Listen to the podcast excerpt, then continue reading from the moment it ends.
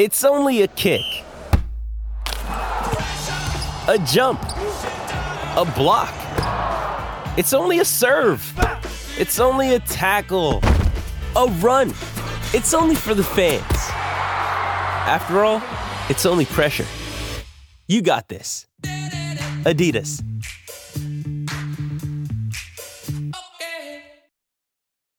This episode is brought to you by Hyperice, the leader in advanced warm up and recovery technology. They have tons of innovative products, like Venom heated wearables to help soothe sore back muscles, Normatec compression boots to speed up recovery and increase circulation, and Hypervolt massage guns to improve mobility. Loved by athletes like Naomi Osaka and Erling Haaland. Try them yourself. Get 10% off your order with the code MOVE at hyperice.com.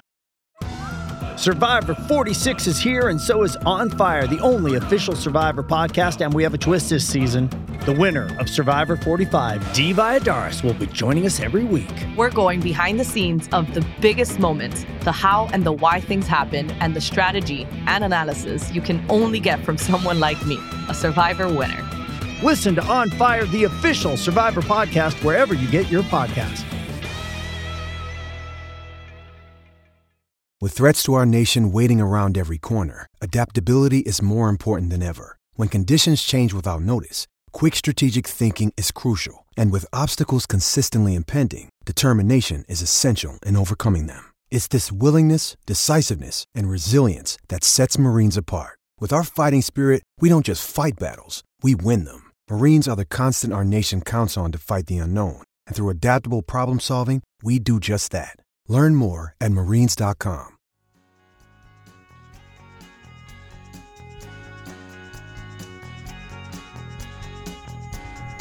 Good morning, folks. Welcome to Apple Turnover for April 8th, 2023. My name is Brian. I have a cold. I apologize for my nasal voice, but this is what happens. I'm sorry. The long national crisis is over. The Mets won another game. They beat the Miami Marlins in the home opener 9 to 3. This was a nuts uh, game for a lot of reasons. Uh, I actually haven't had to work today, and so I, I only watched the very end of the game. I got to see the back to back home runs by Francisco Lindor and Pete Alonso, and that was great. But I didn't realize at the time when I was watching that the Mets had walked 12 times. 12 times in the game. They scored six runs, I believe, without an extra base hit knocking in any of those runs. There was a, a run that was um, walked in. There was a run that was, uh, I guess it was a single by Vogelbach that scored a run. There was a, am uh, sorry, Starling Marte hit a home run as well. Sorry, he did. Uh, but Pete Alonso drove in an RBI with an RBI single. There was a ground out that scored a run. Uh, a Tomas Nido sacrifice fly. So yeah, of six runs, I believe only one of them uh, was driven in by an extra base hit before the three that came in the in the eighth inning rather from Lindor and Alonso. Uh, Tylor Megill looking good, not quite looking the way he did at the end of I uh, at the beginning of last season rather when his velocity was up and he was throwing much harder. His velocity wavered this start, um, but you know it, looking good. I went back and I watched a bunch of the game as I was eating dinner, and you know he did not strike out many. I think three, walked two, gave up three hits. But you know this is what you need from a guy coming in and plugging a hole until your player can get back on the field. And so when Till Verlander is healthy, if if Tylor Megill can keep doing this, this is an incredibly valuable thing to have. And uh, yeah, great. Good luck, Megill. Uh, we're all rooting for you, Big Drip. Uh, as I mentioned, the Marlins pitching staff walked 12 people. That was uh, a bit insane. The only blemish against the Mets today was Dennis Santana gave up three runs in his half inning of work, uh, or rather, his two thirds of an inning of work, uh, when Garrett Cooper hit a three run home run. It, uh, man, Garrett Cooper hurting the Mets a little bit earlier in this in this uh, season, but you know we're not going to see the Marlins again until I think September. So who cares? Um, yeah, though, you know, uh, Denyi Reyes looked right. Brooks Raley looked right. You know, it, it was a solid game by the Mets, and it's always nice to win the home opener for obvious reasons. Even if the home opener is just another game, it doesn't really matter more than any other game. You know, it's good.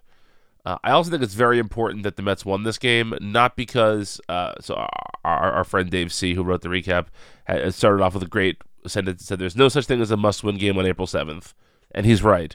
But the Mets just looked so anemic for most of the series in Milwaukee. It was it, they felt I felt like they needed to make a statement here. And the Marlins are a bad team, and you got to beat up on the bad teams when you can. Um, it's it's just the way it is. But yeah, the home opener was a delayed a day. It wound up being fine weather-wise yesterday. Today was cold, but it was clear, and so the Mets got on the got back on the winning side, and that's a good thing. Uh, it was also the first uh, game with the horrendous new patches that are the size of a pizza box on the sleeve. But you know, supposedly Steve Cohen's already going to change it because he doesn't like that it's Phillies colors, which is something I have to credit my co-host of Today or Love Tomorrow the World Series, Chris McShane, was saying. Chris said that before uh, that news broke at all. So yeah, good for Chris for being able to anticipate the Steve Cohen of it all uh, in this in this game. But yeah, the Mets uh, get the second start from Kodai Senga tomorrow in Queens, uh, a four o'clock start, a time inconvenient for just about everyone. I think uh, I, I am I am long down on the four o'clock start, but you know that's just my issue, I suppose. Uh, Trevor Rogers will go for the Marlins, which means there's a chance that we get to see Francisco Alvarez DH tomorrow against the lefty. That's what I would do if I were Buck Showalter. I'm not Buck Showalter though, so we'll see if he actually goes and uh, plays. Also, if you want to get some ridiculous takes on baseball, follow Andy Martino on Twitter. He's he was on SNY before and he was tweeting out that the best way the Mets can handle the injury to Narvaez is to let uh, Tomas Nido play more. And that, I like Tomas Nido a lot. He's a very valuable player. Seems like a good dude. That's not what's going to happen here. That is not a smart thing at all. Uh, please, please let Francisco Alvarez start. All right, folks, that does it for today. Thank you for listening. Go to patreon.com slash applesauce. Follow me on Twitter at Brian And until next time, let's go Mets.